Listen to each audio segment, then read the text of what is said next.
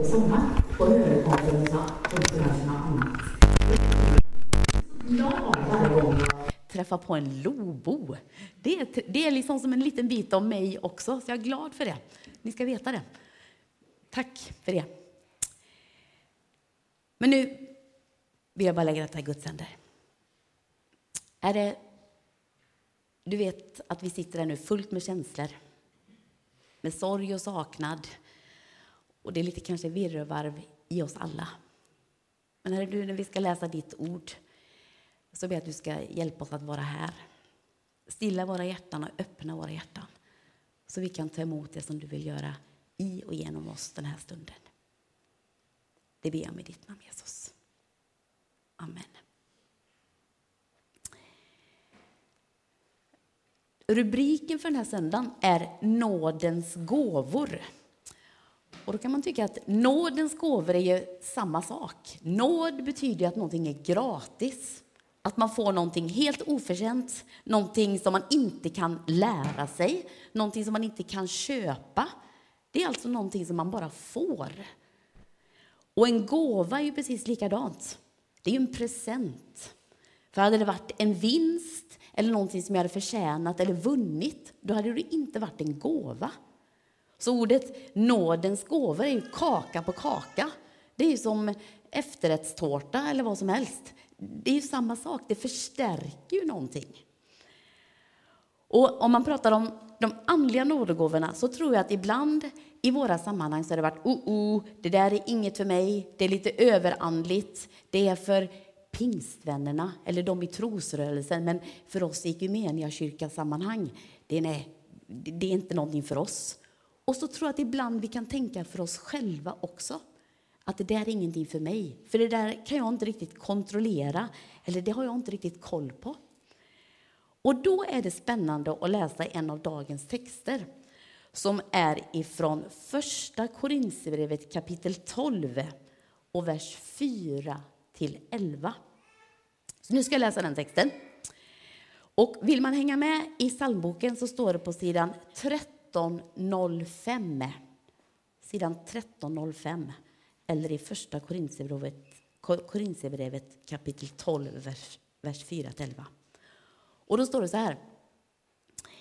Det finns olika slags nådegåvor, men anden är densamme. Det finns olika slags tjänster, men Herren är densamme. Det finns olika slags kraftgärningar, men Gud är densamme, han som verkar allt i alla. Men hos var och en uppenbarar sig Anden så att det blir till nytta. Den ene får av Anden ord av vishet, den andra ord av kunskap genom samma ande. En får tro genom samma ande, en får gåvor att bota sjuka genom samma ande, en annan att utföra kraftgärningar. En får gåvan att profetera, en annan att skilja mellan andar. En får gåvan att tala olika slags, slags tungomål, en annan att uttyda tungomål. Men allt detta verkar en och samma ande som efter sin vilja fördelar sina gåvor åt var och en. Och så ska jag läsa några verser från Romarbrevet kapitel 12, vers 6-8 som också handlar om det här med andliga, de andliga gåvorna. Vi har olika gåvor, allt efter den nåd som vi fått. Den som har profetians gåva ska profetera i överensstämmelse med tron. Den som har gåvan att tjäna ska tjäna i sin uppgift. Den som undervisar ska undervisa i läran. Den som förmanar ska göra, göra det i den uppgiften. Den som delar ut gåvor ska göra det utan baktankar. Och den som leder församlingen ska vara nitisk. Och den som utövar barmhärtighet ska göra det med glatt hjärta. Jag tycker om den kombinationen. Dels av det som står i första Korinthierbrevet. Det handlar om de här gåvorna som vi kanske traditionellt tänker på som de andliga nådegåvorna, profetia, eh, tungotal, uttyda tungotal. Men det som vi läste om i Romarbrevet handlar om de här praktiska gåvorna och att vi ska göra det med glatt hjärta. Och här står det att hos var och en har vi fått en gåva. Alltså, vi har alla fått gåvor. nu säger jag det igen. Det stod att i vers 7 där i Korinthierbrevet, hos var och en. Alla har vi fått olika gåvor. Och då kan man tycka, nej, det där stämmer inte.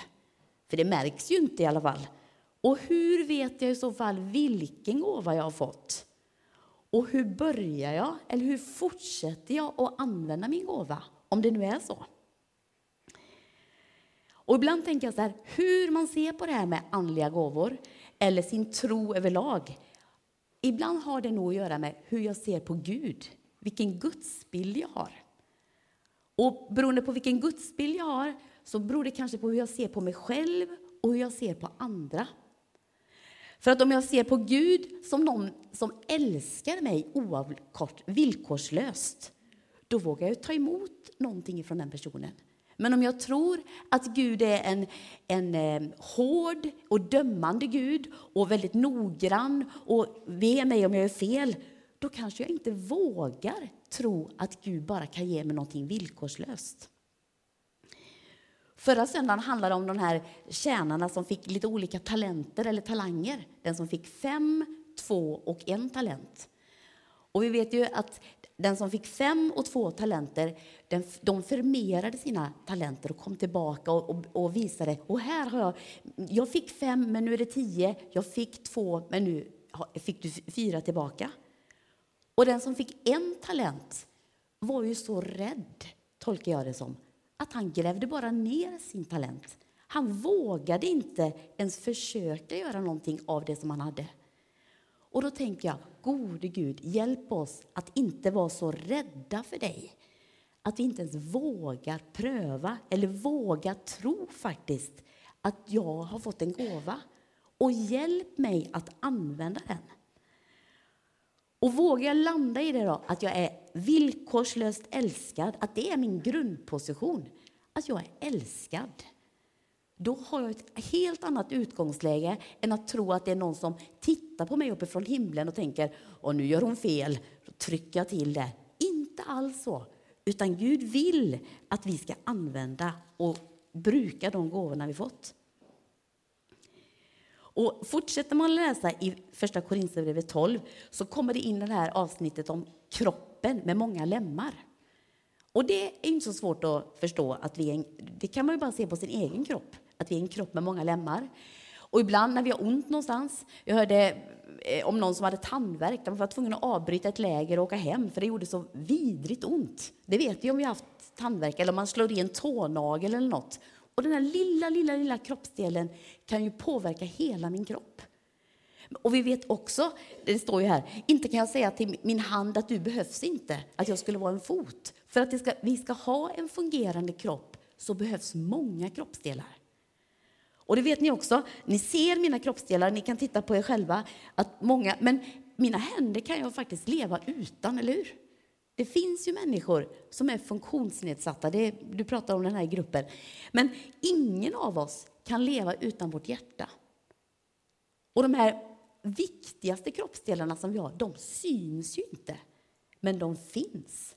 För om vi inte har dem, då dör vi. Och så tänker jag också i, i vår församlingskropp. Man kan tycka, åh, nu vet jag att jag nämnde, sist jag var här, då nämnde jag dig Veronica, du spelar så eh, fantastiskt på flöjten, men jag kan inte låta bli att säga, men Peter, när vi satt där och förberedde så säger han, ja, jag är trummis. Då tänker jag, eh, ja, du är trummis. Så spelar du så helt fantastiskt här, både på flygel och, på, och skriver sånger. Men jag tänker, det är ju en gåva du har fått ifrån Gud. Och Peter hade ju kunnat valt, ja, jag är lite musikalisk, men jag behöver ju inte spela, eller hur? Men nu har du valt att förmera din gåva. Och kanske var det så när du var liten att du började trumma. Och sen upptäckte du, wow, jag kan ju spela gitarr, jag kan skriva sånger, jag kan skriva, eller spela på flygen. Då är det någonting som Gud har förmerat. Och det var ju inte så att ah, Peter han är lite bättre än alla oss andra, han får lite sådär. Inte alls. Men det är Peters, en av dina gåvor, att vara musikalisk. Och tack gode Gud att du väljer att använda dem. För visst blir vi välsignade av att höra det. Och så tänker jag också, de gåvorna som Anden fördelar på oss, var och en, så som han själv vill. Det är inte för att jag ska bli sträcka på mig eller så här, utan det är ju för att det ska bli till välsignelse för andra och för att Gud ska bli förhärligad. Det är ju poängen med det. Och ni vet, och när man fortsätter i första Korinthierbrevet, så står det ju så tydligt att vi är grenar i vinstocken, en stam. Och det vet ni, om man om eh, en blomma, när nu Hans var här, och inte du Hans då, utan en annan Hans var här och lite förödelse. Och det kunde ligga grenar överallt. Hemma i min trädgård forsade ner plommon till exempel. Och många av dem blev förstörda för det var för många på en gång. Och grenar bröts. Och det är inte så lång tid innan det är visset att det är förbi. För att om någonting ska ge frukt så behöver man sitta fast i en stam eller en i jorden och vara rotad och grundad. Eller hur? Och så är det ju med våra gåvor, i, i vår, med våra lemmar i församlingskroppen också. Vi behöver vara i församlingen. Och hemma hos mig, jag, som, jag, är inte, jag tycker om blommor, men jag märker ibland på mina rosor så kommer sådana här vildskott. Vet ni vad det är?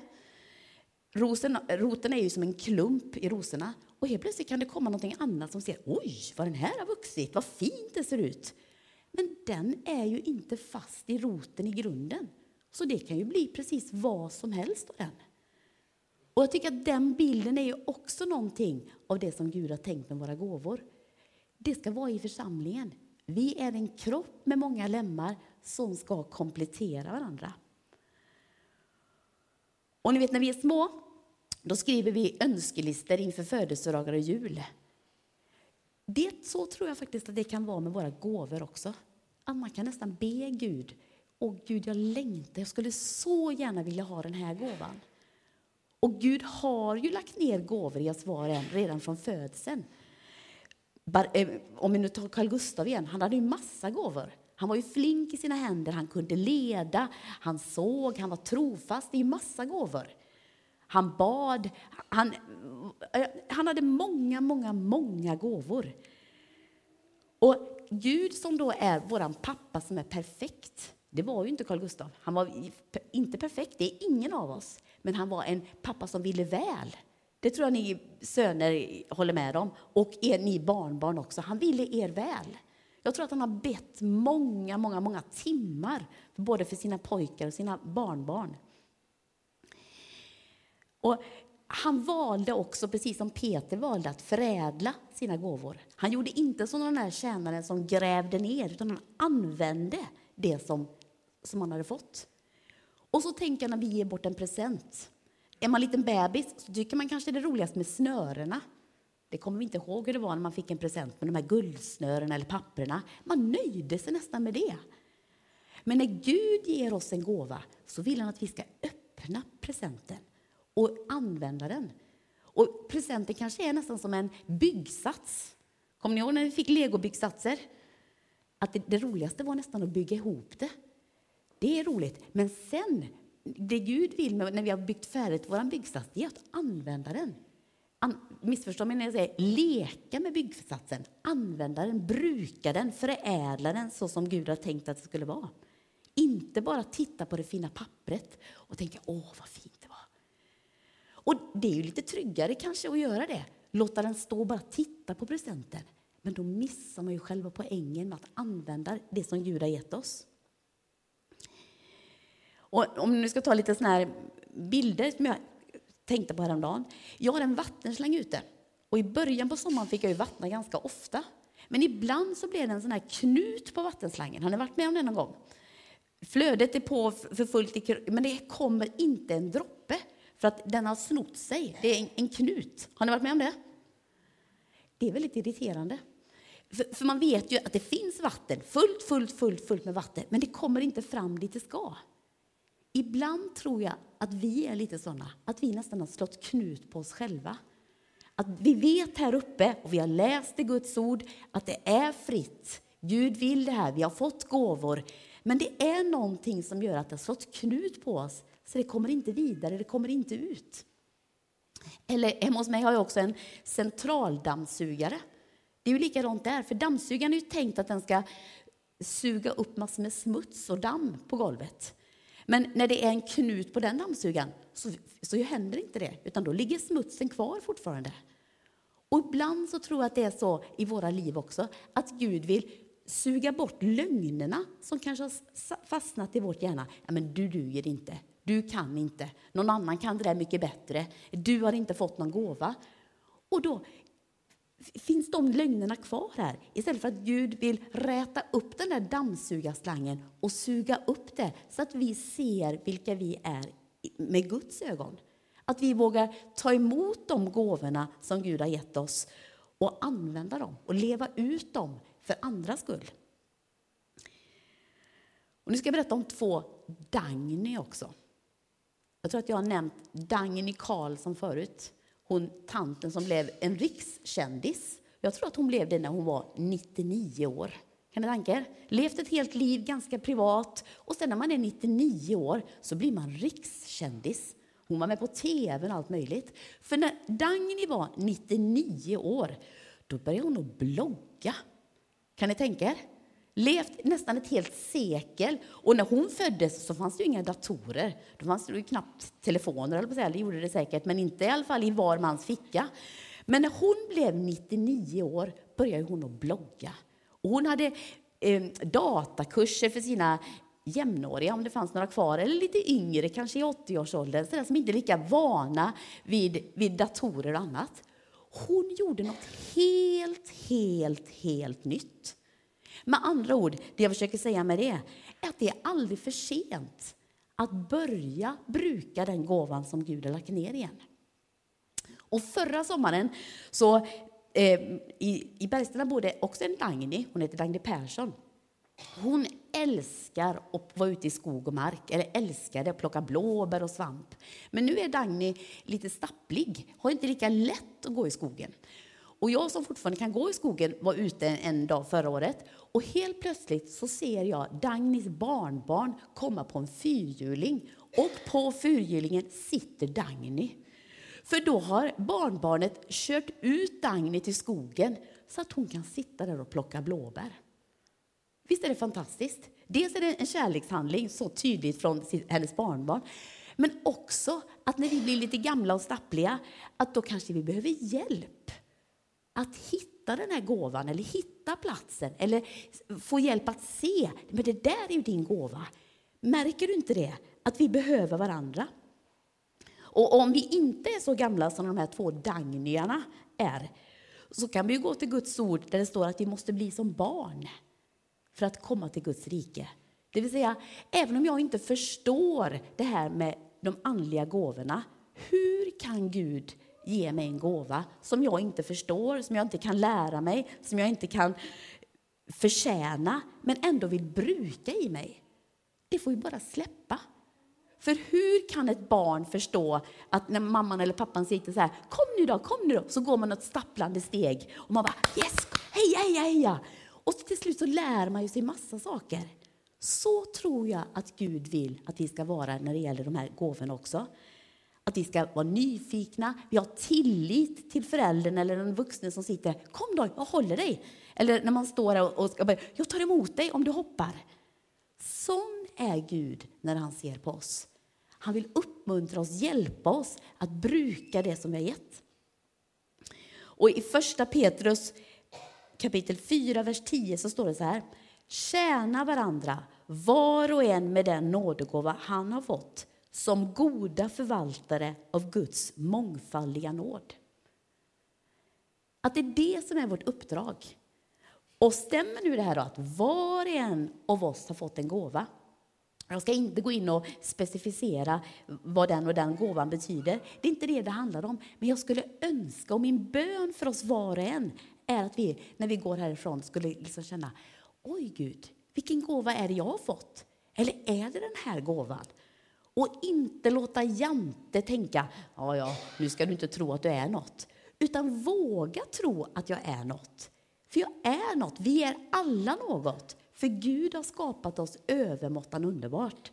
Och precis som när vi ger en gåva till någon så vill vi ju att den personen ska bli glad och använda den. Så vill ju Gud, när han har gett oss gåvor, att vi ska använda dem till Guds rikes utbredande. Och jag vet att många av oss som är här använder våra gåvor, men inte slutar med dem. Tänk på Dagny, 99, som började liksom en helt ny karriär, kan man säga, eller upptäckte något helt nytt när hon var 99 år. Det är inte slut. Och i Guds rike så finns det ingen pensionsålder. Och det finns ingen före myndighetsålder heller. Utan vi kan få tjäna Gud var och en med den gåva vi har i den situationen vi är. Och vår uppgift som församling det är ju att kunna uppmuntra varandra och se det. Som då till exempel då barnbarnet Josef gjorde till Dagny när hon inte förmådde gå ut i skogen själv. Hjälpa Dagny Persson då ut i skogen så att hon kan få göra det som hon älskar. För jag tror att de gåvorna som Gud har lagt ner i oss har ofta med vår personlighet att göra. Tycker man om att eh, leda och prata så tror jag att Gud förstärker det med sina andliga nådegåvor. Tycker man om att vara gästfri till exempel, då är det säkert Gud förstärker med sina andliga gåvor att man pysslar och har omsorg och är barmhärtig. Eller vad det nu är för någonting. Och den ena gåvan är inte bättre än någon annan. Utan Guds plan och Guds tanke är ju att vi var och en ska hitta vår plats i kroppen, i församlingskroppen, i Guds kropp och förmera att använda den. Så att inte någon del blir ut, eller överansträngd och liksom man går omkring så här och någon helt blir förslappad. Utan att vi var och en gör det som Gud har tänkt och skapat och ämnat oss till. Och jag har citerat Thomas Sjödins boktitel många gånger, men jag gör det igen. Den som hittar sin plats tar ingen annans. Den som hittar sin plats tar ingen annans. Det finns en plats för oss var och en. Och det är ju utmaningen då, och uppmuntran från mig, att våga hitta din plats och våga använda den, våga bruka den, våga förädla den. Och att inte vara som den tjänaren som grävde ner sin talang, sin talent, för att han var rädd troligtvis. Utan veta, nej men jag är älskad av Gud. Han vill mitt bästa.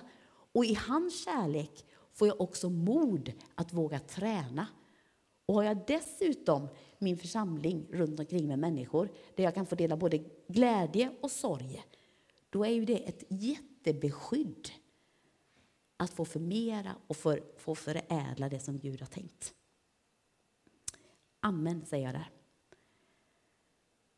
Herre, du vet vad vi tänker nu. Om det här var någonting som landade eller någonting som man bara tänkte skakar av sig. Men Herre, jag ber att det som var från dig till oss var och en ska få landa. Och min bön är att vi ska förstå hur mycket du älskar oss och att du har gett oss gåvor. Gåvor som vi kan få utveckla och förädla och gåvor som vi inte alls kanske förstår men som du ger oss för att det ska bli, ditt rike ska bli utbrett och andra människor ska få bli, till, bli välsignade. Herre, hjälp oss att vara det som du har tänkt att vi ska vara och inte vara rädda. Och tack för att det aldrig är för sent, utan att du vill uppmuntra oss. Och jag ber att om det är någon som känner att man har en knut på sin vattenslang och vet att det här är sant. Herre, kom med ditt liv, med din kärlek, med din frid och så att ditt liv får flöda genom oss. Och är det så att du behöver hjälpa oss att suga upp lögner som kanske har fastnat i vårt sinne, så kommer din kärleksfulla nåd och sug upp det som hindrar så att skräpet i våra liv får försvinna.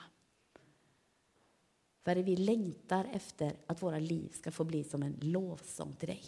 Både i dagar av glädje och i dagar av sorg. Amen. Och nu ska vi sjunga den sången. Psalm 336. Jag vill ge dig, o Herre, min lovsång.